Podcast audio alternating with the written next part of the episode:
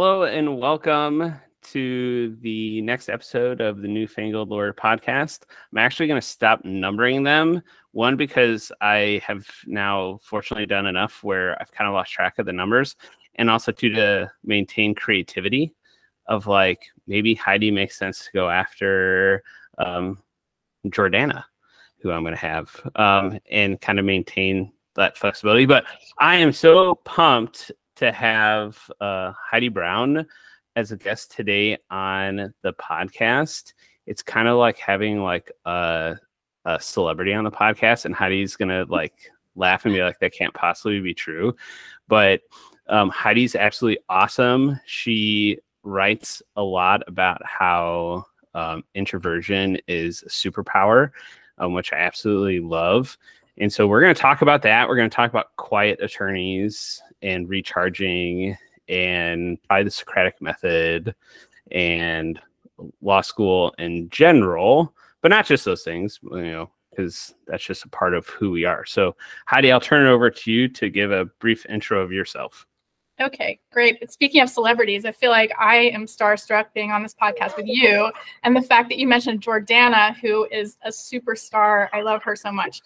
Um, so, in, to introduce myself, I guess I'm glad you brought up writing. I, I am a writer. I think I identify as a writer before anything else, but I, mm. I teach law. So, I guess I'm a law professor. Um, I'm a recovering lawyer. I was a construction litigator for really two decades. And I also love to travel. I take boxing lessons, and I'm sort of an obsessed fan of the band U2. And I just saw them in Vegas twice. So that's me. Wow. So did you see them in like the giant bubble sphere? Yes. The how sphere. cool how cool is that?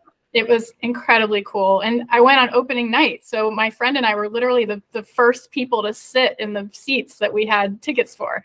And then the second night we were on the ground floor and the, the sphere is just so immersive and overwhelming. Of course, I cried. I cried through the whole thing. well, of course, because you're you're an empath. So I am. Um, I'm a sensitive person. at, at, as am I. Um, and you love to travel. So that must have been hard now with COVID to not be able to travel. So have you it, been able to get back to traveling?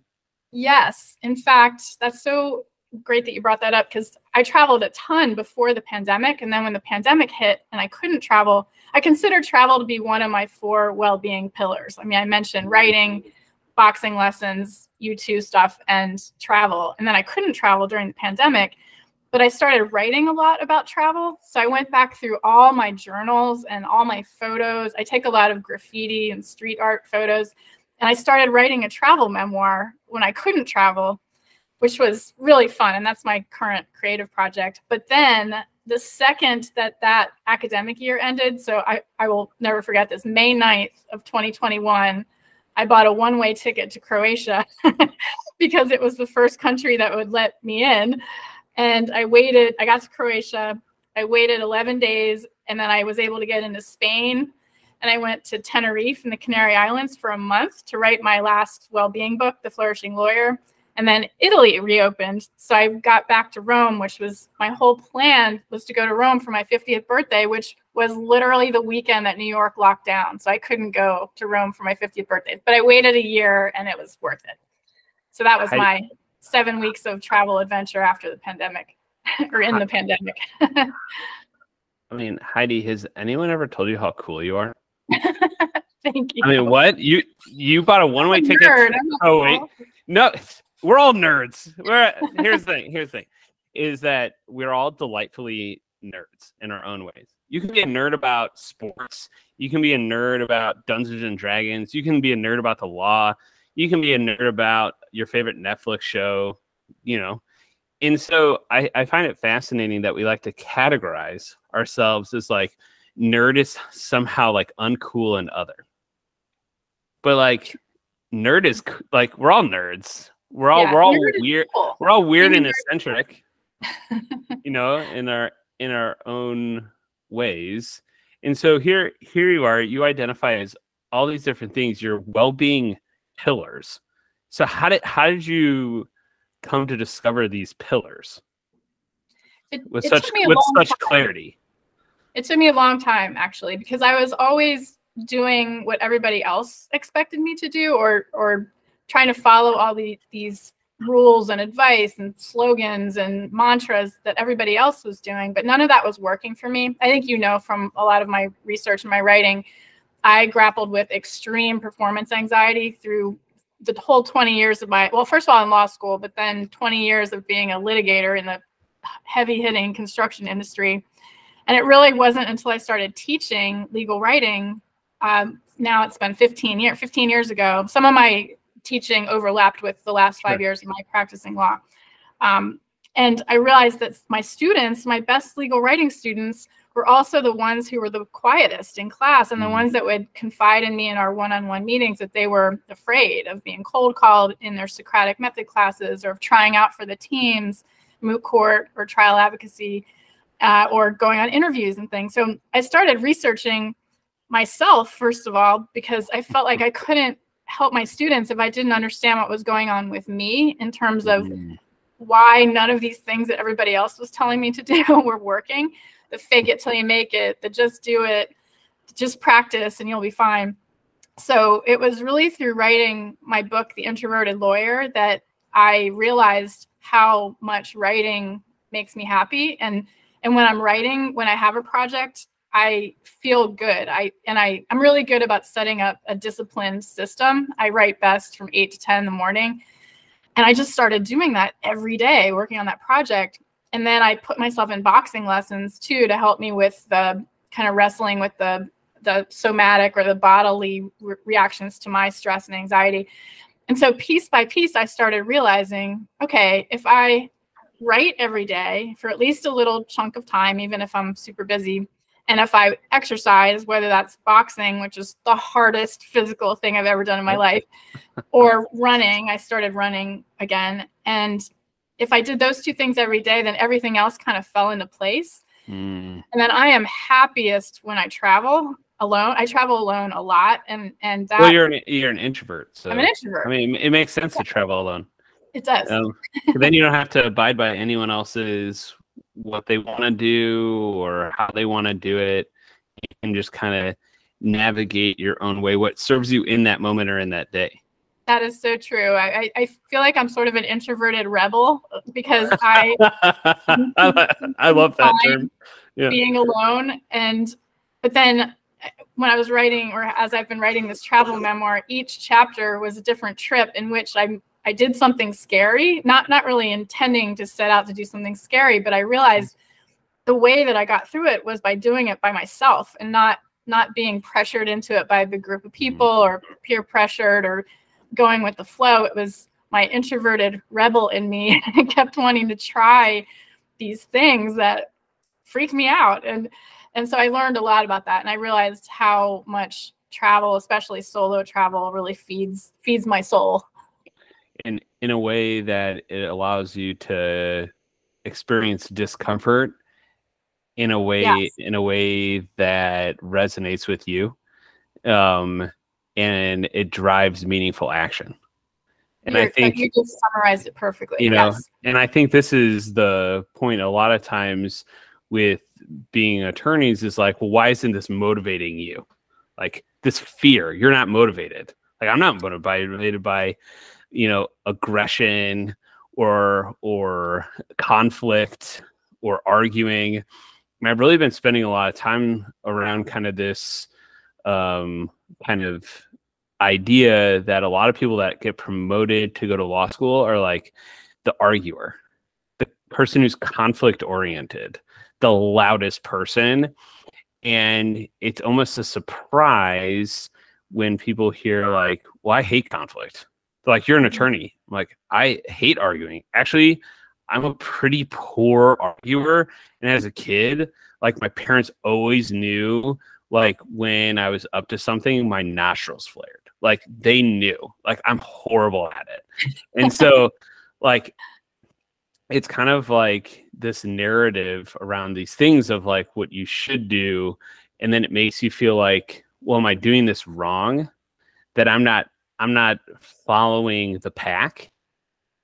You know, I'm not doing these normative standards of what it means to have success or uh, taking risk.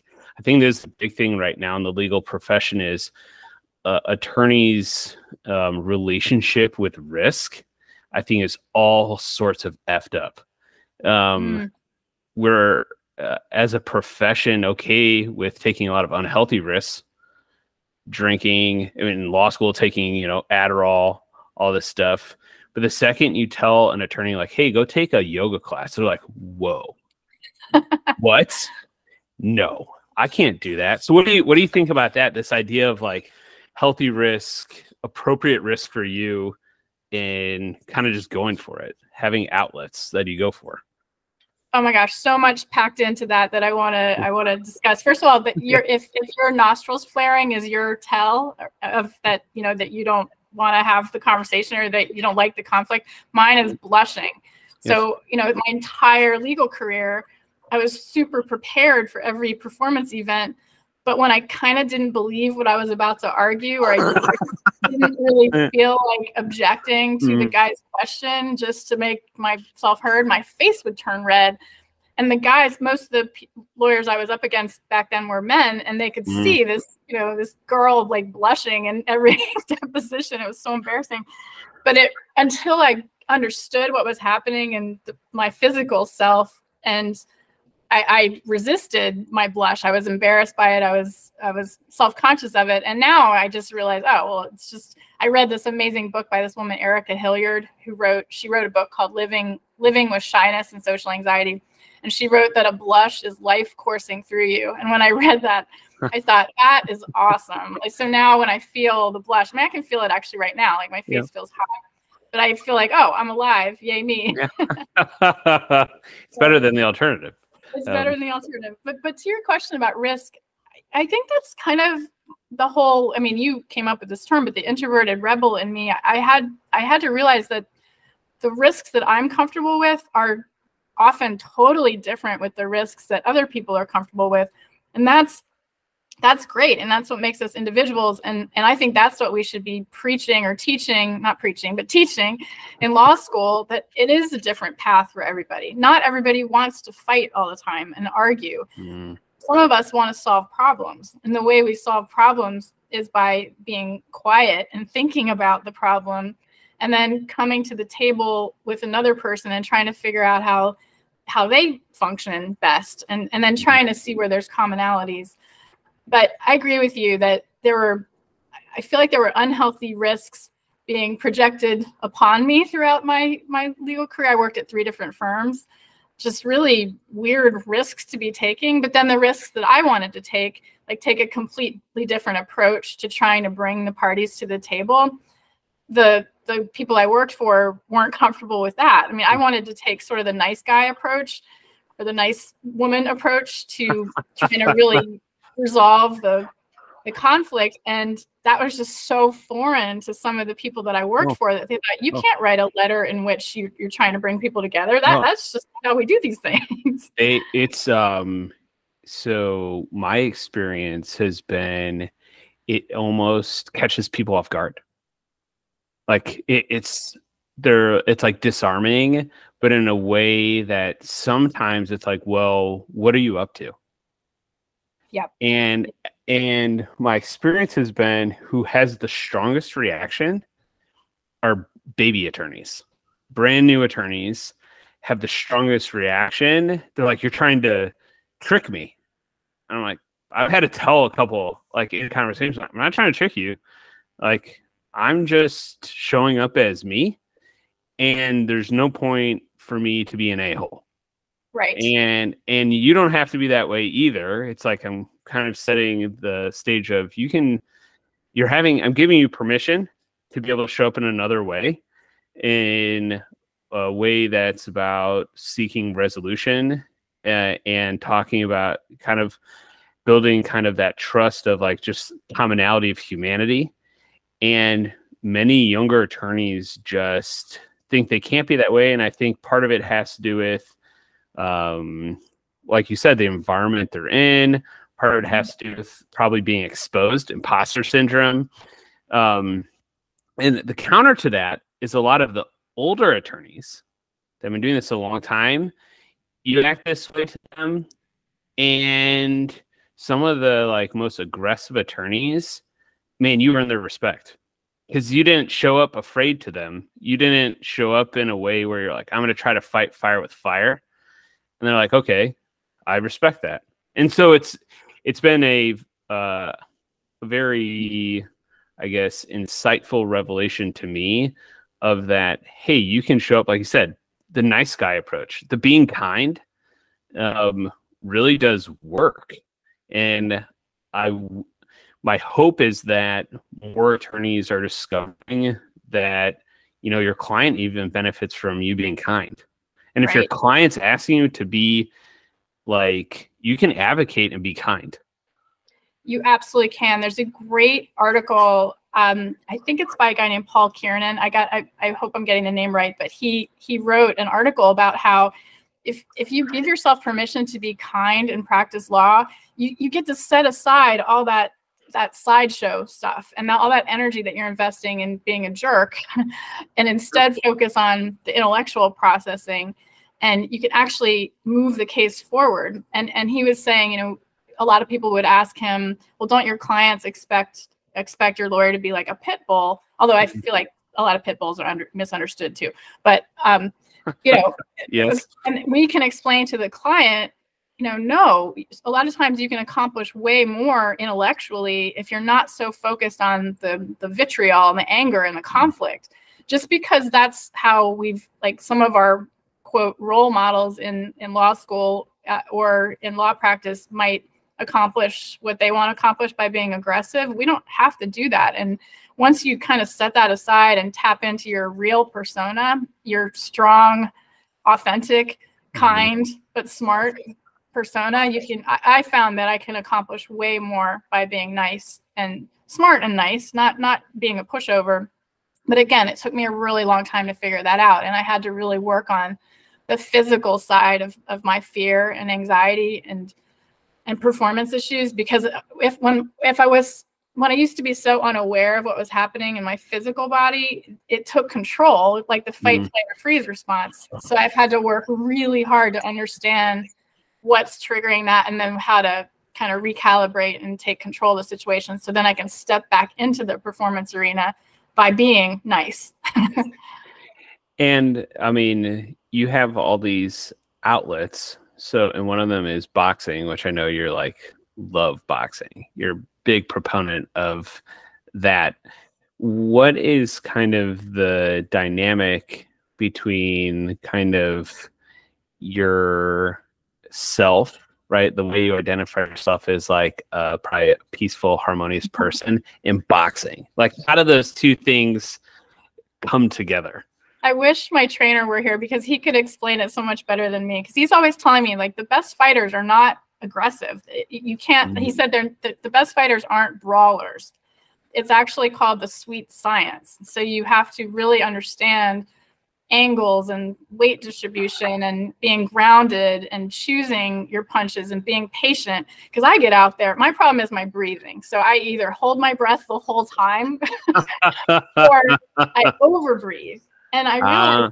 that's how i was when i was a lawyer. I was either holding my breath or bracing for someone to throw a you know a proverbial punch at me or i was hyperventilating all the time. And so boxing has really taught me to notice when I'm doing one of those two things.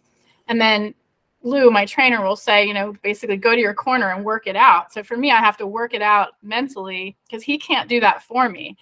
But but what he's really taught me is that boxing does not have to be about aggression. It's actually I, I love that it's called the sweet science because real real students of boxing have to learn to be patient and calm and choose choose your punches. Read read your opponent. He's always telling me you can't just go in there um, well actually mike tyson has the best quote. He says everybody has a plan until they get hit in the face. Yeah, exactly. and, so yeah. you can have a plan to go in there and take control but really what you need to do is take a step back and observe the mistakes that your opponent is making or the or what their rhythm and pattern is. So then you can sort of take control of the situation. But it doesn't have to be aggressive and mean and violent at all and, and it's, strange. Boxing is almost like a cooperative in some ways. Yeah, it's it's like a dance. My trainer yeah. says. Yeah. I mean, there's an analogy there for the law, I think, but um, Yes. that might be too on, that might be too on the nose.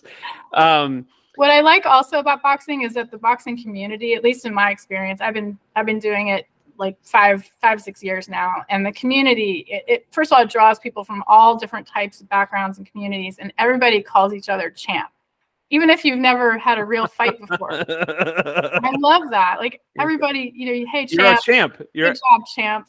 I just think that's so great. What if we what if we showed up uh, in law school and everyone we just called everyone champ? I'm gonna do that at my next faculty meeting. Just start calling everyone. Champ. Sure the tenured tenured professors would love that being called champ. Okay, champ. Um, but no, it's it's it's even comes from I think you know why you gravitate towards this, and it's just my I guess opinion is probably from the pi- positive psychology standpoint of framing, right? Um, and I think kind of positivity gets vilified, right? You can't, it's almost like this idea like you can't be positive and be in the legal profession. You must be jaded. Uh, and the second you're positive, you're either weak, you are being fleeced, you've missed something. Um, and so, or you're just too hopeful. Right. Um, in so, can you kind of speak to in your experience like this hope dynamic? Like, I love that you just asked me this question because I was literally just at a conference where there was a little bit of tension or conflict between people who are kind of into this positive psychology arena and people who don't really understand it or or are are resistant to it. And we were trying to explain, you know, positive psychology is not happyology. It's not about, Mm. and that's a quote from somebody else, but it's it's not about hedonic well-being, like being feeling good all the time. It's actually about you know, the Mhm. Greek, there's a Greek word, eudaimonia. The EU is Greek for good, and it's about Yes. functioning well. Mhm. Functioning well, even when you know you're going to have problems and have stressors and have adversity, Mm, which is basically like what the boxing is teaching me. It's how to how to function well, even when my body is freaking out that I'm stressed or I'm I can't Mhm. breathe or my face is red or there's someone coming at me. It's we have what I think positive psychology does is gives us tools to help us function well in real life, not when we're in crisis to begin with. But it's there's a, this all. Oh, I love this. There's this cool term. This isn't necessarily positive psych term, but it's um, a sports term, and also the medical profession uses it. Prehabilitation. So not rehabilitation where we're looking backward, mm, prehabilitation where we we're fine right now but we know something we're going to encounter something in lawyering or in at work or in our relationships or whatever that's hard and stressful so instead of waiting until that moment happens we can prehabilitate and what the sports people do is they they strengthen muscles around vulnerable joints that they know are going to get overused or overtaxed and so they get ahead of it and don't just wait until the crisis happens. That's what I think of positive psychology. It's kind of figuring out where we are today and and and focusing on what what works and what our strengths are, but also how can we use those strengths to build ourselves up so when we do encounter the inevitable tough days, we we can ride it out and not not completely fall apart. Yeah, and someone someone just asked me this question in the LinkedIn live event I did. Is basically how do you operationalize having a bad day? And and it was such a great question. It really stumped me because it's like, you know, it's kind of along the the lines of this is even like, you know, I think we as attorneys are always planning, almost always, not all of us and not always, but there's a habit of worst case scenario uh, and catastrophizing, and we almost don't plan for best case scenario or best outcome. Or what happens if you have a really happy client or opposing counsel is actually really easy to work with. And in my experience, I mean, it's more often than not that experience the the minority of the time is when you're dealing with something that's really difficult Mhm. it's it but it it's not really perceived that way or we don't react that way and we i like this idea of kind of this prehabilitation of taking even the time when maybe you're even having a, a good time or you're doing well in building more wellness capacity um, and building up that kind of piggy bank, so to speak, of wellness for when the bad day is going to come. It's going to happen. Completely. I'm smiling because this is so spot on. So I, I have this bad habit of when things are going great, I'm so worried about when the next terrible thing happens. And what I had to do was reframe that. And instead, you know, there's another positive psychology term, savoring. I mean, it, it, how instead of worrying about the good day ending and the terrible day coming, mm. we got to, first of all, stop and savor and linger with the, the good day.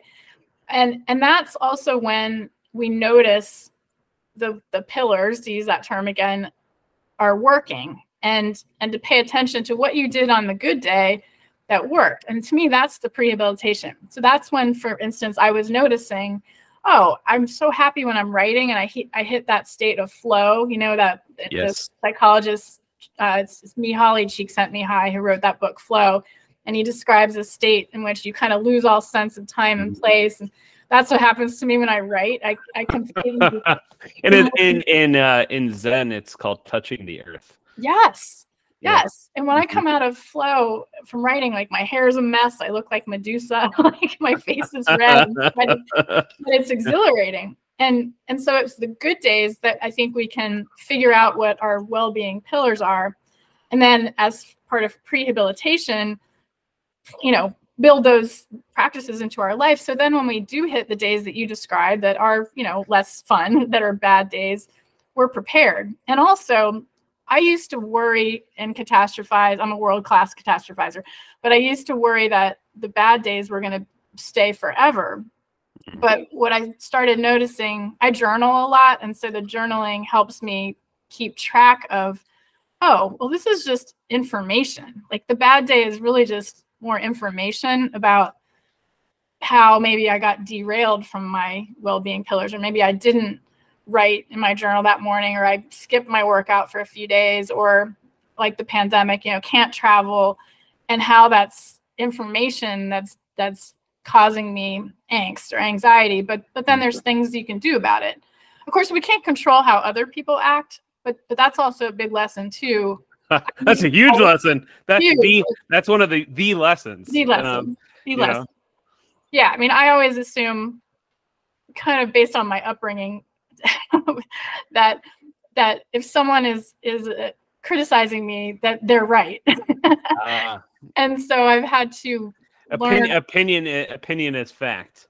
Opinion is fact. And, you know, and and that's I think even um, you know, from a legal perspective, when people are thinking of like evidence or depositions or what people say, like that's all so subjective.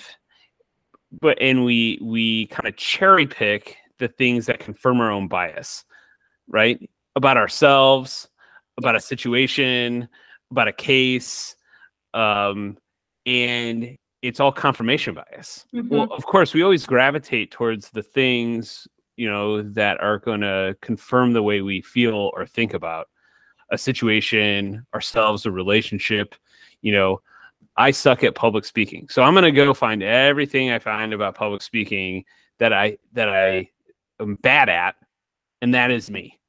Um instead of kind of this idea of allowing things to flow right? Like you know, and there's impermanence in that there's your identity is not even permanent. One day you're a writer, one day you're a boxer, one day you're a poet, one day you're a traveler, one day you're a college prof- uh, law school professor. You know, one day I'm a potter, one day I'm a parent. You know, and it's all of these things begin and end constantly. That means they never really begin and they never really end.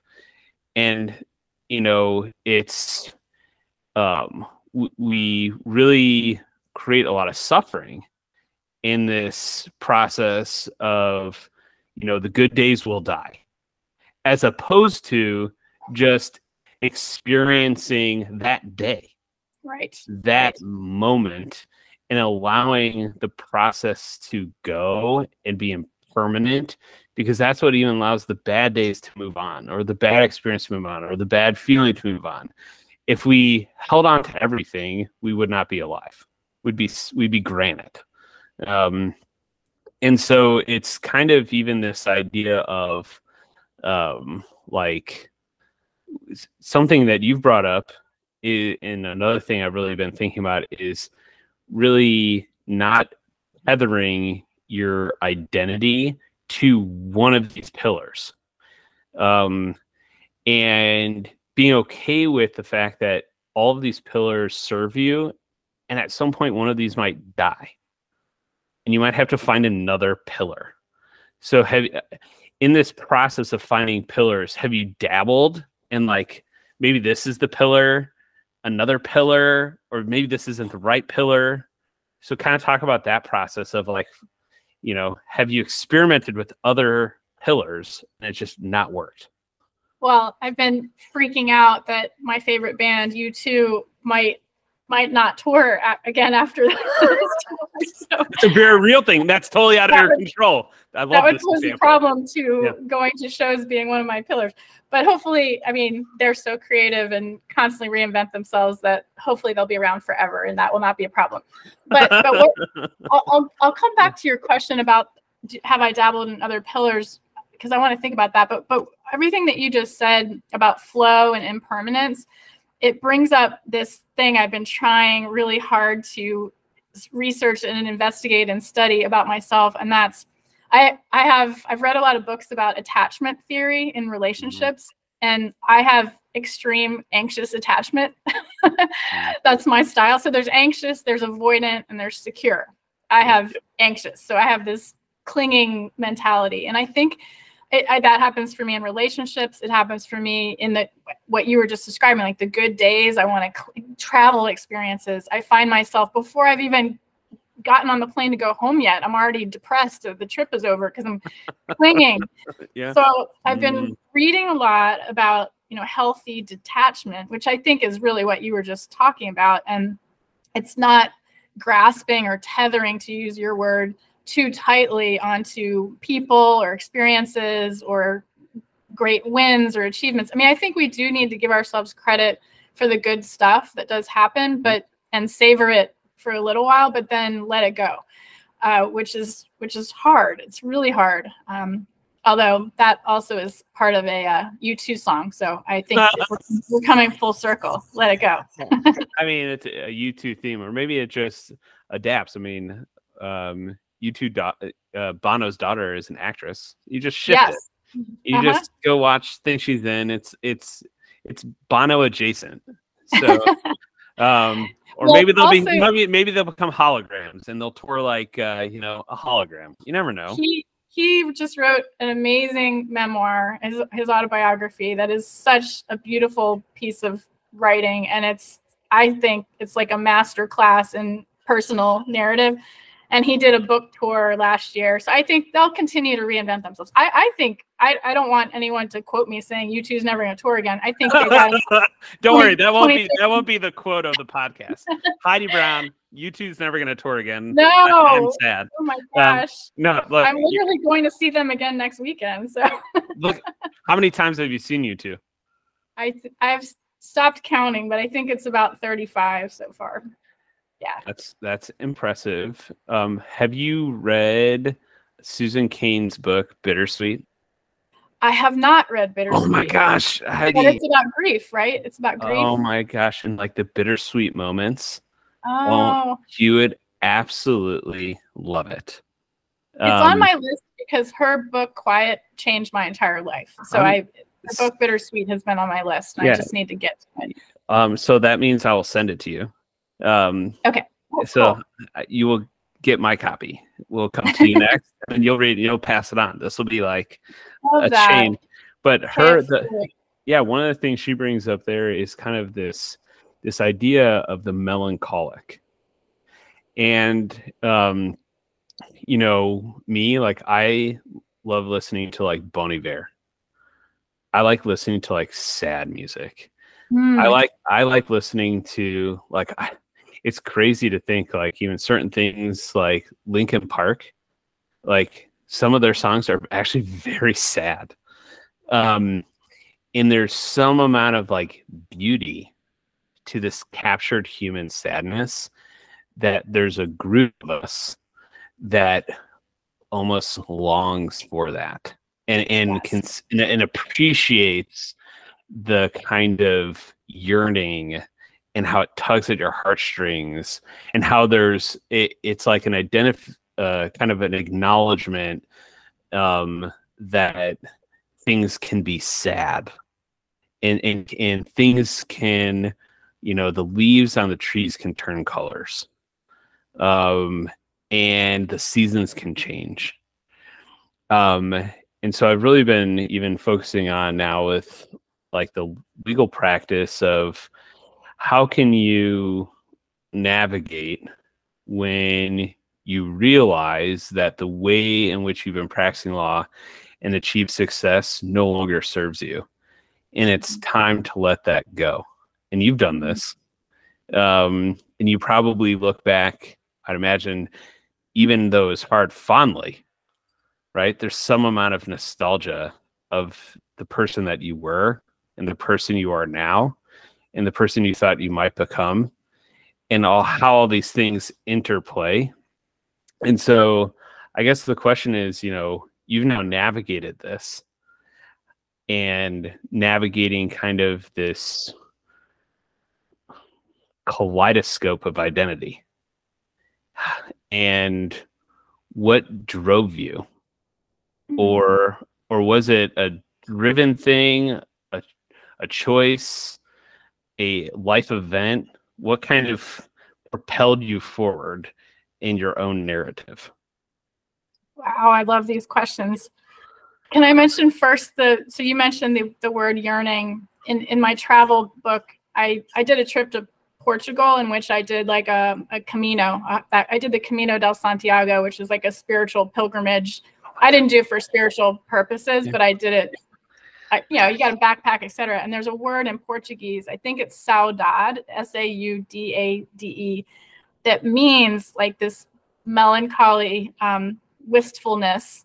I love the word wistful because when I'm on my trips, I am just the queen of wistfulness. I, I just want it to not, I have this yearning and I want it to keep going.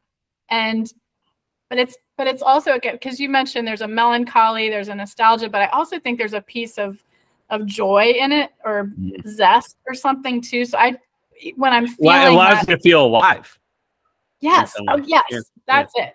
So even because you mentioned sadness, even and when I'm at the concert, sometimes I'm like crying because the songs are so overwhelmingly like full of uh, and rich, full of sadness and and heartbreak and hope, and there's just so much packed in that it's hard not to get completely e- emotional about it. Um, all my friends roll their eyes at me when I talk about it like this, so I appreciate that you're not doing that. no Um, this is how I this is how I am. Don't worry. I went to an attorney conference in Duluth, Minnesota, and as I'm driving over the crest to see the expanse of Lake Superior, I mean, it is so expansive. I cried. It's it's amazing. Those moments, those moments are what makes like make life worth it. Yep. And to answer your question about the what drove me, I mean, I've I've changed careers, career uh, roles a lot. I worked for three different law firms. I've worked for three different law schools. I've reinvented myself as a writer, which I love. And I also find it completely ironic that the girl, the introverted girl with extreme public speaking anxiety, now basically like runs around the world doing public speaking, which I love. I mean, I, I still get nervous and everything, but the I've I've had some. I was in a 12 year relationship from the time I was 18 to 30 that ended when I turned 30, and it and it was a mess and it was awful and it was it was the ending was a mess and awful. Um, the relationship was not awful. It was just we were so young when we met, and when that relationship fell apart, which a lot of it was my fault. Um, I thought I was going to die. I I did not know how to function in the world because everything changed. And then and I moved to New York from DC and and got a job in the World Trade Center actually. I had to switch law firms and I I wasn't functioning very well. So I took a leave of absence and then 9/11 happened. And I, I wasn't in the building that day and I was actually on a different plane. I was on a one of the planes that got diverted to Gander, Newfoundland in Canada. And I would say those two events in my life, my my really traumatic divorce and layered with 9/11 on top of that was the a huge turning point in my life because I started to write.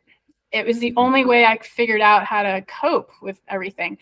I, I mean, I always loved writing. I was a I loved legal writing at the first law firm, but I think I was always afraid of journaling for fear that people would read it or or I would come across as a terrible person. No, but, you just you discover something about them yourself that yeah. you didn't want to know. Probably. but but when I went through all that trauma, because I do think both of those events were very traumatic, as they would be for you know everybody who was affected by 9/11. Obviously, it was traumatic. Um, and I think I felt a little bit of survivor's guilt because I wasn't at the law firm that day, and I wasn't, and I was on a different plane and I had I just wrote and wrote and wrote and wrote. And then I, you know, I got had to get another job, etc. Um, so I kept pushing myself forward in the path of law that I thought I was supposed to do, but starting to feel this introvert rebel in me resisting that path. I I was tired of working for people that weren't that nice. Um, I worked for some really tough personalities, and it affected me and then I got the opportunity to teach. And I also I was so clueless when I started teaching. I didn't understand the hierarchy of legal academia at all. And I I was like, well, I want to I want to write some stuff. So I'm going to start writing not about these these sophisticated topics like you know constitutional theory, but I'm like I want to write about introversion. I want to write about public speaking anxiety, yeah. and and I did and and then it just kept leading me toward figuring out myself and and which is obviously an ongoing project but it's helped me understand the type of of teacher I want to be, the type of uh, mentor I want to be, type of friend I want to be, all of that type of fighter I want to be um, in, in, the boxing ring. I mean, yeah. And, and just how and just how to be. And how to be. You ended all those be. Yes. Which has nothing to do with uh, really what you do, but who you are. Yeah. And, you know, as a introvert, um, me included, and I I've told you this before. People people don't believe this when I'm like, no, like I am, and this is who I am. Is that, and I love in your book how you talk how you talk about um, kind of this idea that um, introverts, um, you know, f- like doing the things that they believe in. Yes. You know, and and if someone's asking them to do something that just feels like this, I don't believe in this. It's disingenuous, um, and I don't want to do that. And people can think that like you're being um, like avoidant or you are not being a team player. And it's like, so I always felt growing up that it's like group projects sucked. Like I was horrible in a group project. Um, I was like, I don't like this at all. I was totally unsupported. Um, and even this idea of like social anxiety, you know, um, I then, because I was introverted, would then like act out. And it's not because I liked attention. I actually hated attention. And so it's these these kind of um, different ways of when you spend time just being introspective mm-hmm. and kind of looking back in order to inform yourself to move forward that you realize that um, a lot of the systems that we are asked to navigate are not designed for most of the people who are expected to navigate them. Um, and what I mean by that is even not even just people that are introverted, but people that are neurodivergent, ADHD, all these different ways of being. Um, there, it's such a a fabric. Um, you know, it's like a quilt of the different ways to being, and so when it comes to kind of being an attorney, um, and the question I ask is, you know, what do you think it means to be a newfangled lawyer? Mm. Building on what you just said, I, I think it means to be self-aware and have and and doing this work to discover ourselves. I mean, even Socrates said, "Know thyself." So, if Socrates is telling us, "Know thyself," learning about the stuff that we were just saying about introversion, the difference between introverts and extroverts, but also the differences among introversion, shyness, and social anxiety, which are different. You can be a completely confident introvert, um, and shyness and social anxiety is the fear of judgment piece. But I think arming ourselves, being a newfangled lawyer, is openly talking about this stuff, arming ourselves with like the language and vocabulary around how we can do our best work. Because I, I love what you were pointing out. You know, this is not about making us avoid work. This is not about, uh, sometimes people push back gently or not so gently against my, some of the stuff I talk about saying, well, this is a rigorous profession. Are you trying to reduce the rigor of the profession? I'm absolutely mm-hmm. not. I mm-hmm. actually think with this, a newfangled lawyer being more self aware and having the language and vocabulary around strengths, there's like great. I love the the VIA character strengths assessment because it it's the VIA, it's called the Values in Action Inventory on Strengths, because it gives you language about what your top five signature strengths are. If, it, if we have language around why introverts mm-hmm. like certain environmental circumstances and don't like others, to me, that's how we can communicate about how we can perform our best work, how we can get into flow and generate amazing writing or, or, mm-hmm. or step into the courtroom and be completely awesome instead of for me like a blushing sweating mess um, but until we do this work we don't know those things and we also don't know how to communicate communicate them to colleagues to our clients or to mm. uh, to supervisors so i think a newfangled lawyer is one who is is not afraid to get a little touchy feely and become self-aware and then engage in conversations with others in our profession around how we can all up our game performance wise by by understanding what tasks and activities we really enjoy and thrive and flourish doing and the things that maybe we have to do but we don't enjoy so much but how we can maybe change the environmental circumstances around when we do those tasks like i like working i can't write in my office i have to write at home but i'm sure right now because i'm at home people at my office are like, "Where's Heidi?" I need to be better at communicating. Hey, I'm working. I really am mm-hmm. working. More work at home, but on my days that I'm in the office, those are going to be my meeting days, and so we can learn how to structure our work, our work dynamics, our interactions with others around this enhanced self-awareness. That would be my ideal goal for our profession. It's amazing. How do you and I could talk all day? I know. this know is, it's fun. This is, this is, so this is so easy. Um, and that's I feel like you've to... given me homework too. You've given me. I need to find one more well-being pillar. Well, not, well, not for when my band retires because they're not going to retire till they're like a hundred. But when I'll, I'll think of another well-being pillar to throw in the mix. I, I mean, I never given anyone a requirement to do anything, um, but I'm all about being supportive. And so I really think I, I love this conversation because I think there's a lot that can be done too of just acknowledging, you know, how much work is done from the introspective person that you don't see. Mm-hmm.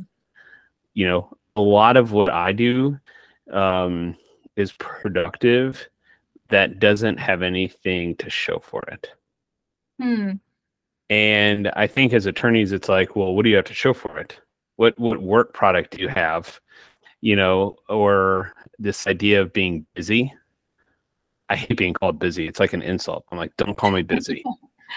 like I'm being productive. And sometimes my most productive time is when I give myself the opportunity to just exist. I'm not performing anything. I'm not trying to achieve anything. I'm not trying to create anything. I am just existing um, and free from any external stimulus, no cell phone, no nothing. I am just here.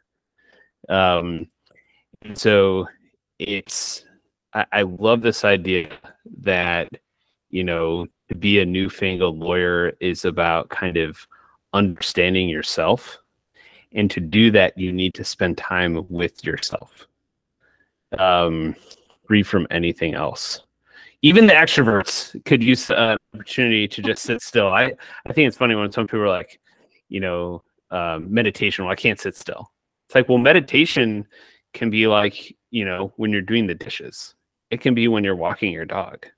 Like you don't have to just have mindfulness when being still. It's about stillness of mind, not stillness of just completely your body. In this idea that you brought up of kind of this interplay between kind of your physical self and your your mind and how your mind can create these physical manifestations mm-hmm um, I've been going around. One of the things that I really care about is integrating that, much like you. We we are not separate from our thoughts. like yeah, like this idea that like mental health is and well being is like this other thing. It's so strange to me. Your brain's the most powerful part of your entire physical body. Right. Um, and we need to spend just more time letting it rest. Um, so Oh, I, I, love this. You're making me think of two other things I just want to okay. throw in the mix for that's people. yeah, so I'm obsessed with this concept designed or coined by uh, a Russian sports psychologist named Yuri Hanin, and he he created this concept or coined this concept called IZOF, the individual zone of optimal functioning, mm. and and he applied it to athletes. And he was looking at athletes. This is in the 1960s and 70s and he figured out that in every individual athlete has their own zone of optimal functioning. Like and and it's kind of what you were he was looking at emotions like positive and negative emotions that some really intense positive and negative emotions can put a particular athlete in the right zone for peak performance. Whereas those same emotions can completely derail another mm-hmm. athlete and they like a different combination of emotions. So i think the newfangled lawyer I would love for all of us to do what you just described and kind of investigate and experiment with what what are the things that we can do? Is sitting still or or going on a walk or painting a picture or you know building in those times into our days or or once a week you know on the weekends is that going to help toggle us into our optimal zone?